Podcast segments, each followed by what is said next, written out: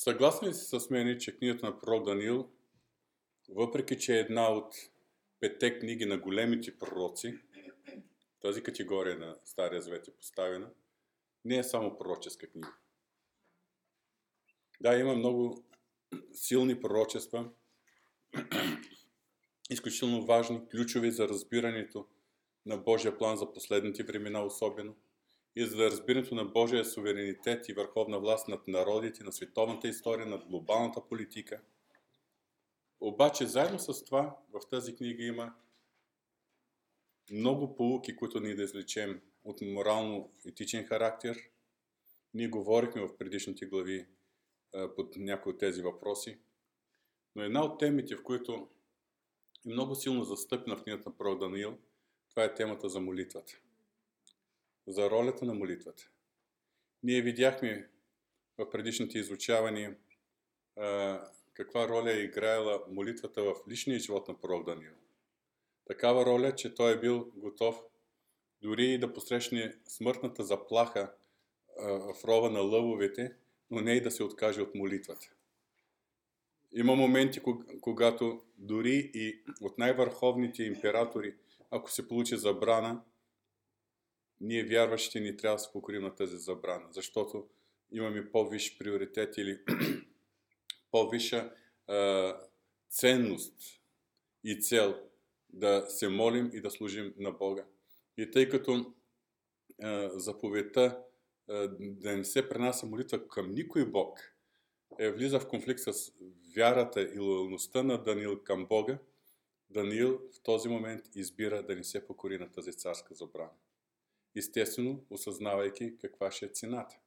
И той е бил готов да плати цената.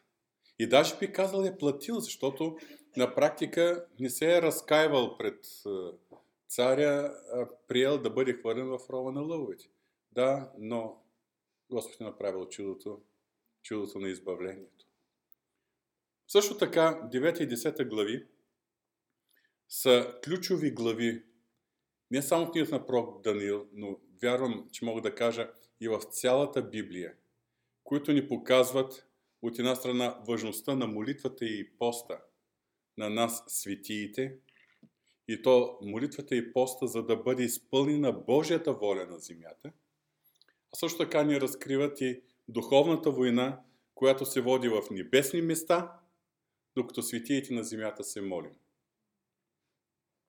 Девета глава беше обект на нашите, нашето разглеждане миналата седмица.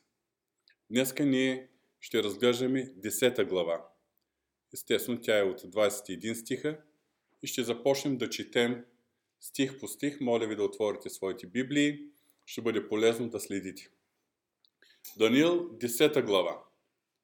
Първи стих. В третата година на персийския цар Кир, едно нещо се откри на Даниил, който бе наречен Валтасасар. Това нещо беше истинно и означаваше големи бедствия и той разбра и проумя видението. Първото нещо, което виждаме е, че е, Даниил много точно описва времето, когато е, това което описва в 10 глава, се е случило. То, се, то е, се е било в трета година на персийския цар Кир. Това означава, въпреки че аз не, нямам информация точно коя година е било, но че е било след като Мидоперсийската империя е превзела Вавилонската през 539 година. Значи някои от следващите години. Защото това е трета година от царуването, така поне се подразбира на персийския цар Кир, който заедно с Дарий е управлявал Мидоперсийската империя. Както вече казах, Мидоперсийската империя това е един военен и държавен съюз между две царства. Това е Мидийското царство начало с Дарий и Персийското царство начало с Кир. Тогава, когато това се е случило, ние е, подробно е, се спирахме върху това събитие, в, когато разгледахме Даниил 5 глава, и историята с ръката, която пише по стената. Тогава Даниил е бил около или над 80 години. Подчертавам, защото това е важно обстоятелство. Даниил, когато по време на събитията, описани в 10 глава, е бил над 80 години. Даже срещнах в, в, а, някои а, източници а, точно цифрата 86 години. Но не мога да бъда абсолютно сигурен. Мястото е край река Тигър, защото в четвърти стих четем на 24-ти ден от първия месец, докато бях при брега на голямата река, която е Тигър.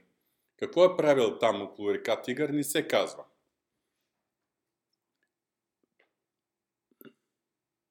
Това, което виждаме, е, че той е имал видение, още първия стих е, четем, едно нещо откри на Данил, който бе речен Валтасар. Това нещо бе истинно и означаваше големи бедствия. Той разбра и проумя видението. Той е имал видение, което е разбрал, което е проумял, но видение, което означавало голям, големи бедствия. Вероятно, той а, а, се е смутил от това видение не се казва, никъде в книгата не е описано неговото видение. Няколко пъти се споменава в тази глава, че той е имал това откровение, това видение от Бога, но никъде то не е записано. Защо? Ние не знаем. Най-вероятно, ние вярваме, че Божието слово, слово е боговдъхновено и Бог е отредил това, което да бъде включено в него. Вероятно това е било нещо, което не е, бил, не е трябвало, не е било в Божията воля да бъде разгласено между всички е, след пророк Даниил, както и юдеите, които са чели свитъка на тази книга, така и християните в Новия Завет. Но явно, че той е имал видение, което го е смутило. И точно е, по този повод той е започнал пост. Във втори и трети стих четем. В това време аз Даниил жалеех цели три седмици. Вкусен хляб ни ядох, месо и вино не влизаше в устата ми, нито веднъж не се помазах, докато ни свършиха цели три седмици. Сега, повода а, за този пост явно е това видение, което той е имал. Сега, дали се оплашил и искал някакво по-голямо разяснение, защото той каза, аз разбрах видението, или просто искал Бог да отмени тези неща, които той е видял, че предстоят на юдейският народ, които са страшни. По-надолу ще четем е, неговата реакция. Видението не ни е известно, но реакцията му ни е, е описана. Но това видение не е записано. В 14 стих четем думите на ангела, с който той се среща. Сега дойдох да ти помогна да разбереш какво предстои да стане с народа ти в последните дни, защото видението се отнася до далечни дни. Видял е видение, който се отнася до народа му и се отнася до далечни дни. Най-вероятно до последните събития, свързани с юдейския народ. И така, независимо от своята преклонна възраст, затова подчертах, че той е бил над 80 години, той е предприял този продължителен пост. 80 годишен човек да изкара 20 дни, един е, дни в пост, това не е бил пълен пост, първо забележете, е, но все пак това е нещо прекалено много, прекалено голямо. Е, той описа своя пост последният начин. Вкусен хляб ни ядох, месо и вино не влизаше в устата ми, нито веднъж не се помазах, докато не навършиха цели три седмици. основа на този текст, а и други някои текстови, така в последно време става популярен така наречения Данилов пост, от 21 дена, в което е, вярващите, които се подлагат на този пост, не се въздържат напълно от храна и от вода, но се въздържат от хляб, хлебни изделия, въздържат се от месо и местни продукти, въздържат се от други неща и остава един съвсем вегански пост, при който е, е, би казал е, орган... човек, който не е свикнал, наистина е голям проблем но той е свързан и с, с своите положителни ефекти върху организма на човека. Но в крайна сметка, ние виждаме, че този пост на пророк Данил е траял 21 дена. Нямаме информация, че той предварително е решил точно толкова да трае неговия пост. Просто имаме информация, че на 21 ден идва отговора от Бога. И аз съм по-склонен да повярвам, че той е постил и се е молил докато получи Божият отговор. Нали разбирате? И така, в четвърти стих до шести, ние четем за срещата му с ангел, който бил изпратен от Бога.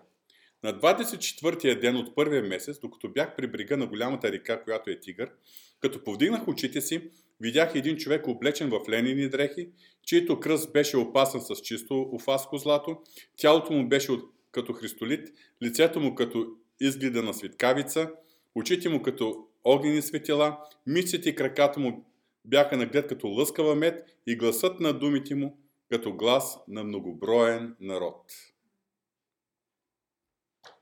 Той каза, че е видял един човек. Обаче вярно се съгласи с мен, че той не е бил обикновен човек.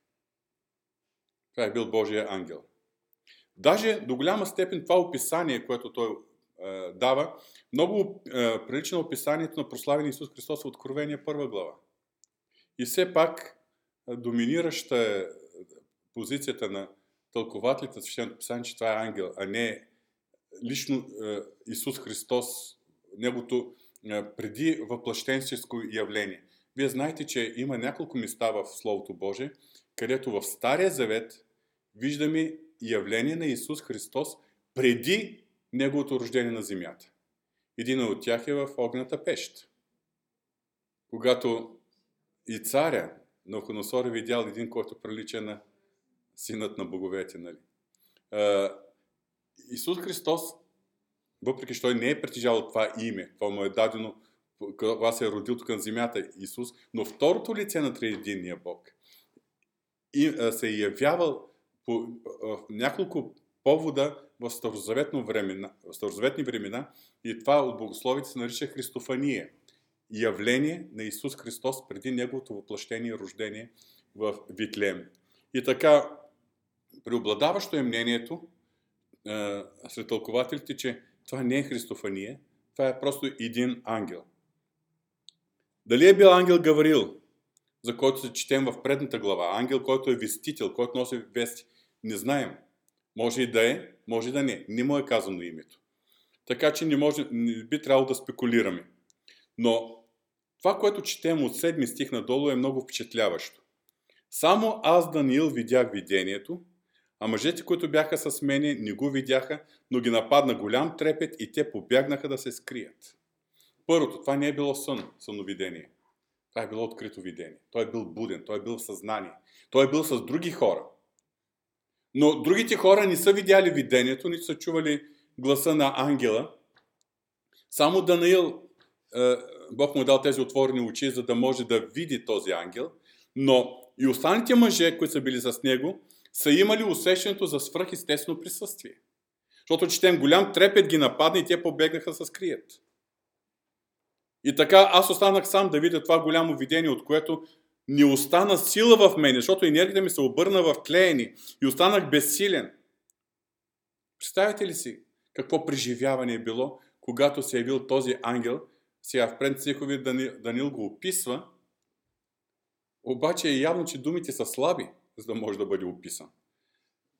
Такова а, величие, такава божествена слава се е излъчило от този ангел, че а, самия пророк Даниил, който имал толкова невероятни явления, а, преживявания с Бога, видение, самия той казва, а, сила ни остана в мене, енергията ми се обърна в тление и останах безсилен. Чух обаче гласа на думите му и като слушах гласа на думите му, аз паднах на лицето си в несвяст, с лицето си към земята. И ето до мен се допря ръка, която ме сложи разклатен на коленете ми и на дланите на ръцете ми. И ми каза, Данииле, мъжо възлюблен, разбери думите, които ти говоря. Стой прав, защото пред тебе съм изпратен сега. И като изговори тези думи, аз се изправих разтреперен. Може ли да се представите колко силно е било това преживяване? Не говорим още, когато ангелът му е разкривал тайните. Говоря само да го види. Първата среща. Като за поздрав. Ние знаем, че апостол Ян, когато е, е видял прославен Исус Христос, той каза, паднах пред него като мъртъв. Подобно е било преживяването и на Даниил. Интересното е, че тук ангела се обръща към Даниил с това обращение. Данииле, мъжо възлюблен. И тук какво му казва ангела? Продължаваме 12 и 13 си. Тогава ми каза, не бой се, Данииле, защото от първия ден, откакто ти преклони сърцето си да разбираш и да смириш себе си пред своя Бог, думите ти бяха послушани и аз дойдох поради думите ти. Обаче князът на Персийското царство ми противостоеше 21 дни. Нека си представим ситуацията. Даниил е имал видение от Бога, различно от тази среща с ангел. Видение, разбрал е значението, бил е смутен, видение, което се отнасяло за бъдещите и то далечното бъдеще на Божият народ. Явно, че е бил смутен. Решава и за, решил и застанал в пост и молитва. 21 дни е чакал Божият отговор. И ангелът му каза, от момента, това означава първия ден и първия час, от първия ден, откакто ти преклони сърцето си да разбираш и да смириш себе си пред своя Бог, думите ти бяха послушани.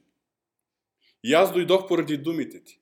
Значи в първия ден Бог е приел и чул молитвата, изпратил е ангела с посланието, което е имал да каже. Обаче князът на Персийското царство ми противостоеше 21 дни. Това е едно от местата в Свещеното писание, което ни, разговор... ни разкрива тайната или открехва завесата, за да видим какво става в небесни места, в духовния свят. Отговорът е бил изпратен веднага, но е имало противодействие от княза на Персийското царство за 21 дни. Няколко въпроса. Защо според вас, когато се молим според Божията воля и знаем, че това, за което се молим, Бог го желае, и все пак защо неговият отговор се бави? Един от възмо... Една от възможните причини. Не казвам, че е единствена. Нали, може, ако почнем да разсъждаваме, може да кажем, не е било Божието време, трябва нещо се изгради в нас и така нататък и така нататък. Но една от възможните причини, това е противодействието на тъмните сили. Защото и дявола има своите претенции. Бог има план, ама и дявола има план. И когато ние се молим, винаги не се иска Божият отговор да дойде веднага. Обаче, ние знаем, че Божието Слово ни съветва нещо друго. Чакай Господ. Чакай и нека се укрепи сърцето ти. Божието Слово ни насърчава за настойчива молитва, за постоянна молитва, за непрестанна се молитва. И така, ние се молим по Божията воля, чакаме Божият отговор, а той ни идва. Молим се, молим се, молим се до известно време, накрая се обезкуражим, накрая се разколебаваме, накрая се отчаиваме или просто ни става безразлично и спираме с нашата усърдна молитва. Възможно ли е, задавам въпроса, буквално пред прага на получаването на Божият отговор ние да сме се отказали и да сме пропуснали Божият отговор? Какво би станало, ако Даниил се беше молил 20 дни? Или 19? Или на 20 ден си каже, еми, моля се, моля съм, аз съм вече над 80 години. Е, не е за мен повече да продължавам. Дали понякога ние не сме изпускали Божият отговор на прага на получаването?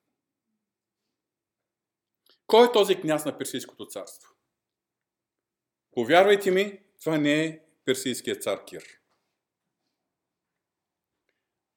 Ефесяните 6 глава, текст, който ви е добре познат на всички, 12 стих ни разкрива, че нашата борба не е срещу кръв и плът, а срещу началствата, срещу властите, срещу световните управители на тази тъмнота, срещу злите духове под небето. Както в тези думи на апостол Павел, така в историята която разглеждаме тази вечер от Даниил 10 глава.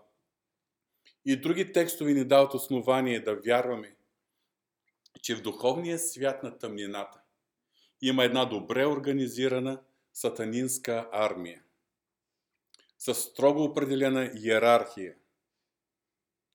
Армия, която, чиято цел е да бъде верна на техният началник, Люцифер, падналият ангел, Сатана, и да работи срещу Божиите планове, да работи срещу благословенията на Божиите последователи, да работи според волята и плановете на техният военоначалник, Луцифер или Сатана.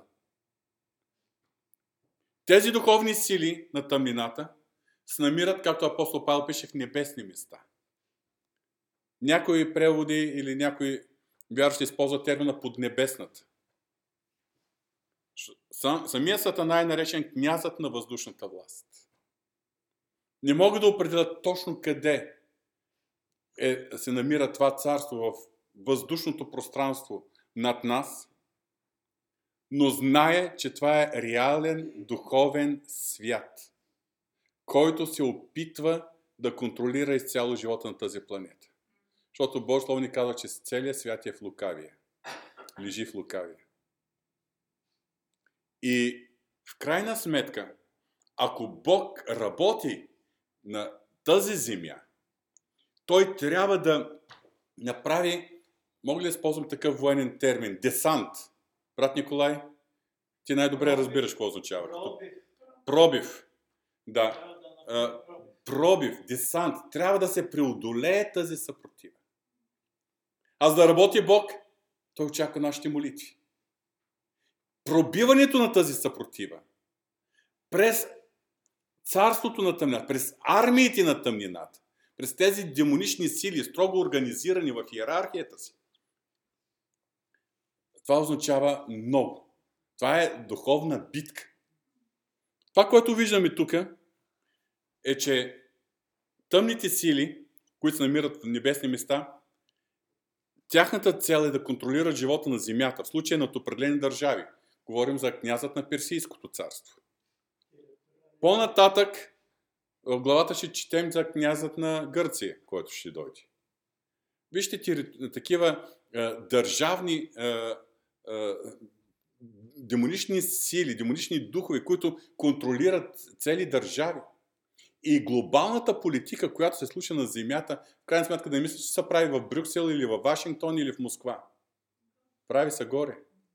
Да, тези, които са в Брюксел, в Вашингтон и в Москва и в София, са техните инструменти, чрез които това става. Но глобалната политика се прави в небесни места. И те, това са духовни сили, които контролират определени държави. Също така определени области, градове, определени етнически групи, определени философски групи, определени фамилии, личности и така нататък. Тези демонични сили винаги пречат на Божиите планове, пречат на Божиите отговори на нашите молитви, пречат на Божиите благословения към светиите. Те се съпротивляват, те воюват срещу Божията воля на земята. Едно от поручение, което имаме от Исус Христос, Господната воля е да дойде Твоето царство и да бъде Твоята воля.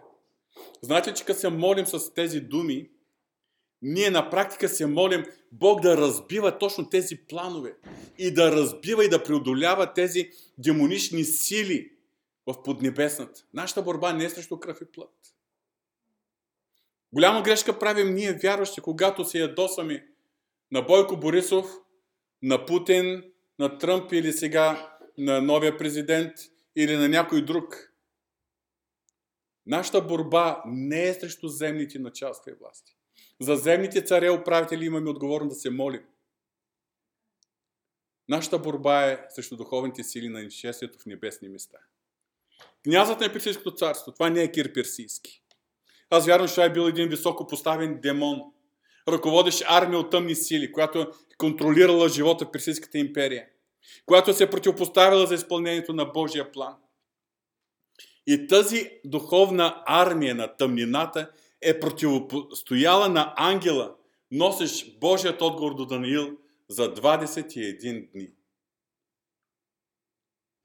И какво се получава? 21 дена Божий ангел е стопиран. Божий ангел е спрян от силите на тъмнината. Обаче на земята се случва нещо много важно. Даниил продължава да се моли и да пости. Това, което се случва на земята, предопределя изхода в небесни места. И в 13 стих четем Обаче княз на Персийското царство ми противостоеше 21 дни, но ето Михаил, един от първите князе, дойде да ми помогне. И така аз останах непотребен вече там при персийските царе. Казах, че демоничните сили са една добре организирана, стройна армия с уточнена иерархия. Обаче искам да ви кажа, че Божите ангели също са добре организирани. Също си има своята иерархия, също си има своите оръжия и сили да воюват. И, позна... и познайте, когато ние се молим, кой побеждава. За Мих... Архангел Михаил се споменава тук в този текст. Михаил един от първите князе. Или един от главните князе в някои преводи. 10 глава, 21 стих, т.е. малко по-надолу, четем Вашия княз Михаил, което означава, че това е ангелът, който воюва в полза на Божият народ на Израел. Специален военачалник, ангелски военачалник. Брат Николай каза генерал. Може би даже и нещо повече от генерал. Нали? Не знам каква е иерархията в ангелските военни, военни, военно-въздушни сили. Но в крайна сметка Михаил е ангел, който воюва в полза на Божият народ. В 12 глава от книгата Пророк Даниил, първи стих, е, четем, четем израза Великият княз Михаил, който се застъпа за людете на Даниил. Това е за Израел.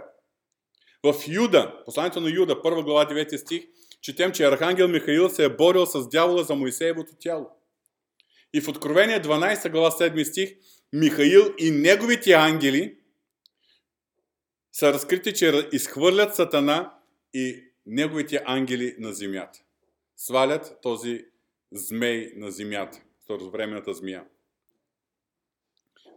И в случая отново виждаме Михаил, вярвам не самичък, а със своите ангелски воинства, да се намества в тази духовна битка. Обаче той се намества поради това, че Данаил на земята се моли. Даниил е продължил, продължил своя пост и молитва, докато дойде Божият отговор. И това е било в продължение на 21 дни. Докато Даниил на земята се е молил, в небесни места се е водила битка. Той се е молил, докато получи Божият отговор. Точно това представлява настойчивата молитва, която Божие Слово ни насърчава и ние да водим. Скъпи брати и сестри, ние, вярващи от последното време, сме най-изнежени на тема молитва. Господи, благослови еди кого си. Господи, синът ми, дъщерят ми, майка, татко, съпруга ми, съпругата ми. Ние сме свикнали да споменаваме пред Бога в молитва. Но не сме свикнали да стоим в молитва, докато получим отговор. Особено когато знаем каква е Божията воля, защото винаги говорим за Божия отговор, когато е Неговата воля. Сега, тук се отваря една голяма тема. Една от доста така популярните последно време доктрини и идеи, които се разпространяват в особено в 50-харизматичните среди, това е идеята за духовното воюване. И тук по този повод за духовното воюване има много и най-различни мнения.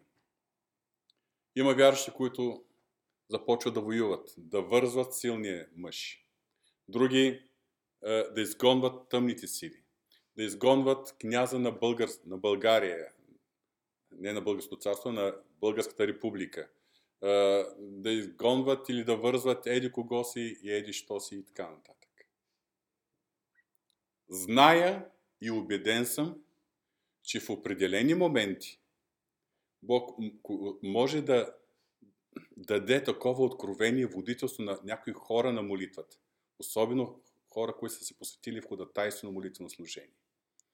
И Бог може да им даде някакво а, откровение и да им и дразновението и разбирането наистина да произнесат думи, които наистина да разклатят под небесната. Да имат отражение в небесни места. Но това го приемам повече като изключение. Не го препоръчам всеки вярваш да почне да вързва, да развързва, да гони, да сваля, да събаря. Защото много често вярващите допускаме така, да бъдем завладяни от такова дразновение. Обаче, ако можем да видим дявола и неговите сили как ни се усмихват от поднебесни места, защото ние изричаме думи, а нищо не става. Защото в Библията не ни е даден този модел. Ако някъде това се е случило или се случва, казах, това е частен случай поради специално лично водителство от Божия страна.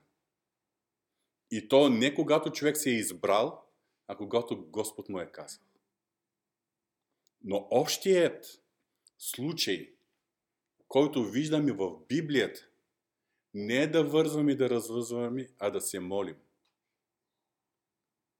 Апостол Павел, преди малко прочетахме неговите думи в Ефесяните 6 глава за нашата борба, която не е срещу плът и кръв, срещу началствата, срещу властни, срещу духовните сили на небесната, на нечестието в небесни места. И след това той ни посочва Божието си оръжие. Тези, това въоръжение, тези оръжия, които Бог е дал на наше разположение. Но относно практичното приложение на духовното воюване, в Ефесяните 6 глава 18 стих, той казва следните думи. Като се молите в духа, по всяко време, с всякаква молитва и прошение, бодърствайте в това с неуморно постоянство и молба за всички свети. Нашето воюване за общия принцип, за всички е, християни е молитва. И то молитва в духа, подчертано. Защото молитвата само достига на нивото на човешкото знание, човешкия разум, човешкото вдъхновение, човешкото, е, човешкия ентусиазъм, човешката способност да постоянства. Обаче ние знаем колко често тази способност е недостатъчна и ние се уморяваме в молитва. Но молитвата в духа, когато е тази молитва, когато Святи Дух подеме нашата молитва. Да, използва нашите езици. Вдъхновяване се молим на непознати езици. Но Святия Дух подема нашата молитва и я издига, издига на, над нивото на естествения човек. Над нивото на естественото разбиране. Над нивото на естествената способност да постоянстваме в молитва. И това става като един вътрешен товар в нас. Апостол Павел в Римляните говори за неизговорими стенания, когато се молим в духа. Е, говори за това, че Святия Дух удатайства за светиите по Божията воля. Това е молитва, която, която е, наистина ни издига на това ниво, при което ние като хора нямаме разбиране за ситуация в, духовни, в духовния свят. Но чрез тази молитва, Бог насочва молитвата ни точно там, където е необходимо да бъде насочена. Нашият дял в духовната война какво означава? Първо, да имаме дразновението за непрестанна молитва. Както Павел пише в Колосян 4 глава 2 стих, постоянствайте в молитва и бдете в нея с благодарение. Забележете двата израза. Постоянствайте. Вторият израз. Бдете в нея. Бдение, молитва в... и бдение в молитва. И това бдение може да продължи дълго време. И второто е точно молитва в духа. Дух, е, молитва в духа. Защото в Римите 8 глава пише, духът ни помага в нашата немощ, понеже не знаем да се молим както трябва на човешко ниво. Но самият дух ходатайства в нашите неизговорими стенани, защото той ходатайства за светиите по Божията воля.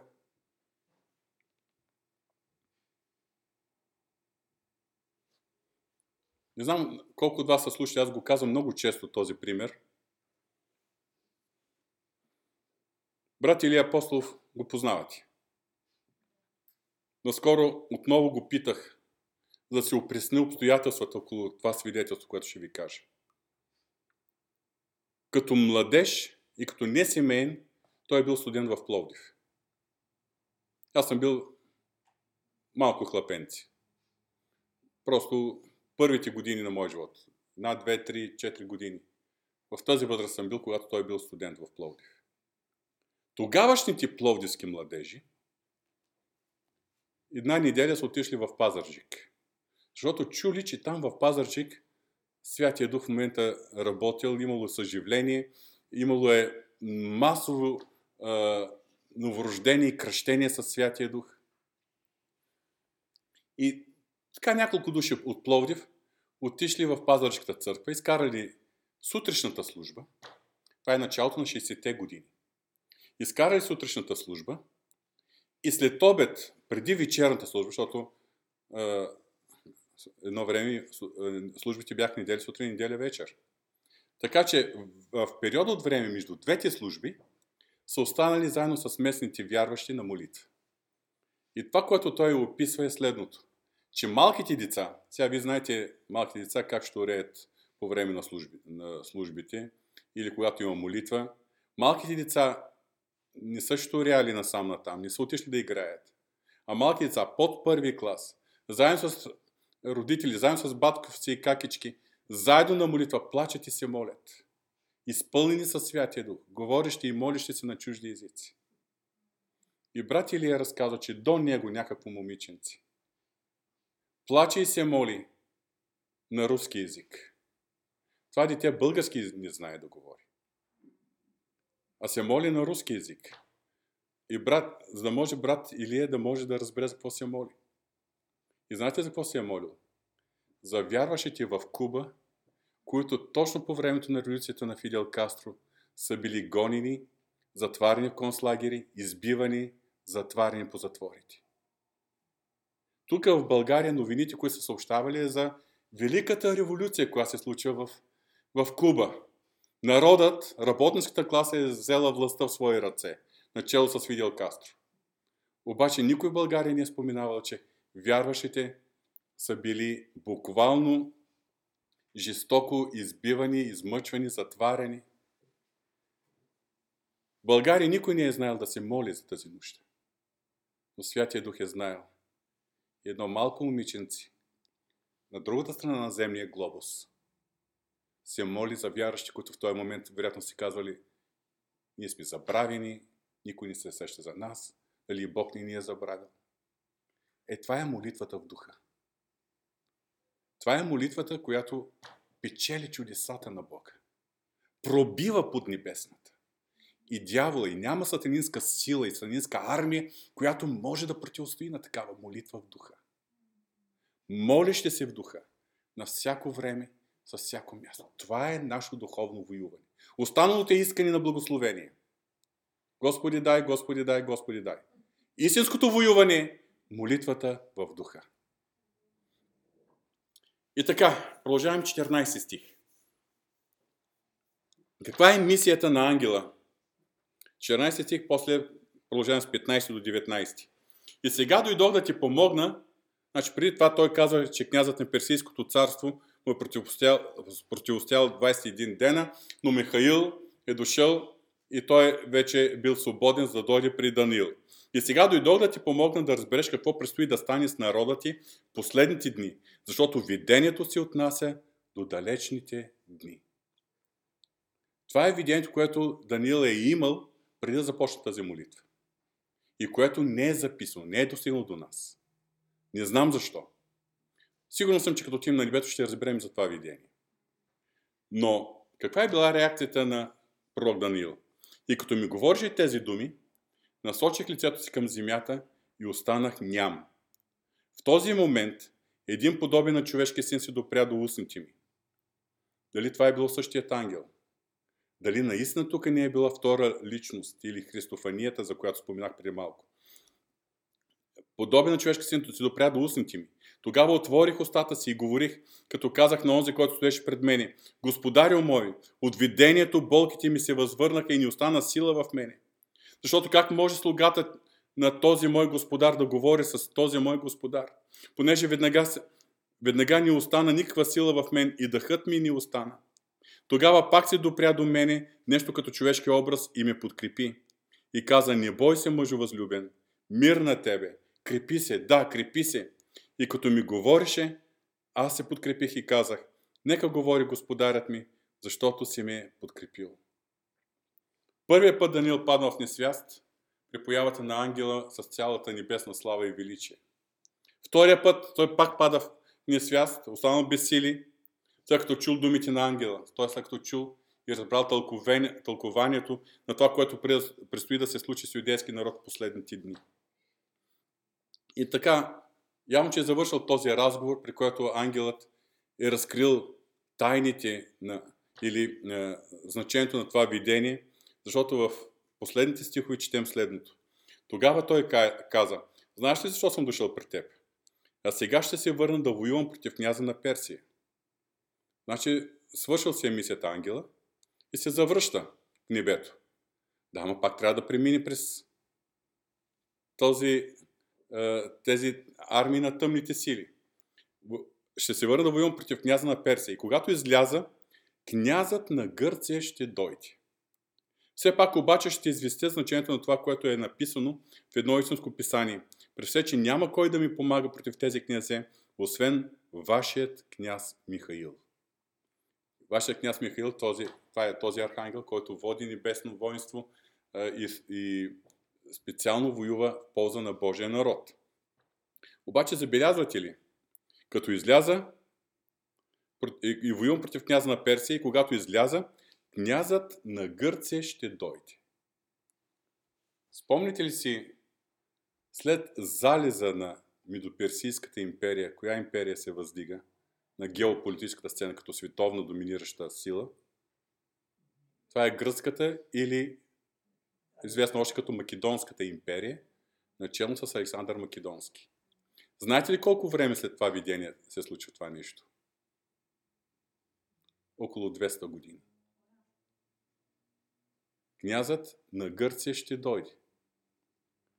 Ангел го каза и може би в нас остава впечатлението, че моментално залязваме до Персийската империя, моментално се издига Македонската империя, но не, 200 години. Тези години ние ги разглеждахме, когато изучавахме видението за четирите звяра и четирите подни, е, световни е, империи. И така, а, разместването на духовните сили в поднебесната води до геополитически промени на земята. След княза на Персия в небесни места идва князът на Гърция. Небесни места. На земята, след Мидоперсийската империя, която е разбита от войските на Александър Македонски, се издига Македонската или така начината Гръцка империя, начало с Александър, но тя е траяла твърде кратко време. Не знам колко от вас сте били вярващи през 89-та година, ноември месец, 10 ноември, когато станаха промените. Забелязахте ли един факт, че целият социалистически блок – поне на европейска територия, говорим за Куба, Виетнам, Китай и така нататък, на европейска земя, целият социалистически блок рухна в рамките на няколко седмици. В едно и също време. Опозиция, борци за свобода и така нататък, ако бяха се организирали от различни държави, нямаше да могат да го направят толкова точно.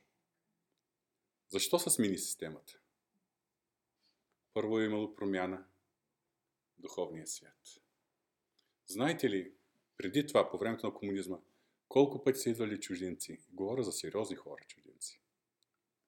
Не туристи, а сериозни служители, които на ухо са ни казвали, молим се за вас, очакваме промяна, очакваме свобода, молим се за вас, молим се за вас. последно време, преди да се случи тези промени, Бог изпрати пророчески глас в лицето на Джони Ноер, който започна да пророкува пусни народа ми. Джони Ноер, изхвърлен от нашето правителство, напуска България. В това време влизат група ходатай, семейство ходатай, Клиф и Мелинда. И даже търсейки удобно място някъде из Балканите, където да се молят по цял ден, те намират там някаква местност край Банкия, почват да се молят и по-късно от българите, след като основяват връзка, разбират, че те се молят точно срещу резиденците на Тодор Живков. На земята има молитва, небесни места стават промени и тогава на земята и политическите промени се случват. И така, ако трябва да обобща 9 и 10 глави. 9 глава беше ходатайствената молитва на Даниил, защото той прочел в книгата на пророк Еремия, че запостяването на Иерусалим ще трае 70 години. И в крайна сметка започна тази ходатайствена молитва, покаяние за своя народ и в крайна сметка Гаврил му открива тази, тази истина за 70-те Танилови седмици. Десета глава ни разкрива духовната битка, князът на Персия, князът на Гърция, в същото време Михаил и неговите войски и така нататък. Така че в Даниил 9 и 10 глави ние виждаме какви пречки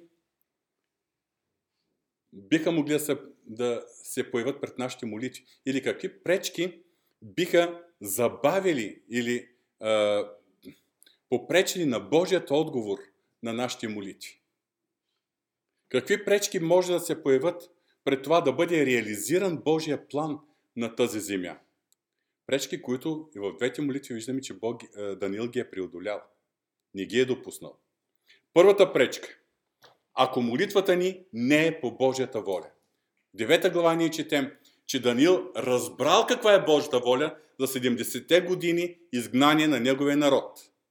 И тогава Вместо да се отпусне да каже, о, още малко време остана, ще чакам, ще се наслаждавам, ще наблюдавам събитията, ще чета вестниците, ще следа в интернет как се случват нещата, той е започнал да се моли. И то с такава ходатайна молитва, изповядайки греховете на своя народ, отъждествявайки себе си с духовния проблем на своя народ. Ние знаем, че Бог е отговорил на тази негова молитва. Завърнали се юдеите, макар да са нямали своя самостоятелна държава, но все пак Иерусалим е бил съграден, храмът е бил съграден, защото молитвата на Даниил е била по Божията воля. Втората пречка, евентуална пречка за молитвата е когато има грях. Затова част от ходатайствената, изобщо част от молитвата ни би трябвало да бъде, ако се, първо нашето лично себе изпитване и покаяние. Но когато се молим за някой друг, да се молим Бог да покаже милост към Него и да го доведе и Него до покаяние, да прости греховете, защото грехът винаги е пречка на Божиите отговори. Грехът винаги е основание на противника да претендира и да задържа Божиите благословения. И третата пречка, това е пречката на тъмните сили. И това си е тяхна пречка, която те, е, защото това е тяхната цел, тяхната воля, волята на тяхния военачалник е, Люцифер, да пречат на Божите, е, на Божите благословения. И точно тук вече тази пречка се преодолява с настойчивата и непрестанна молитва, докато се получи Божият отговор. Прекратяването на молитвата преди да дойде Божият отговор, вероятно, много пъти ни е лишавала от Божиите благословения. Искам да се обърна към тези, които се молите за свои близки, за свои съпрузи, свои съпруги, за свои деца, за свои родители. Не се отчаивайте, не се разколебавайте. Постоянствайте в молитва.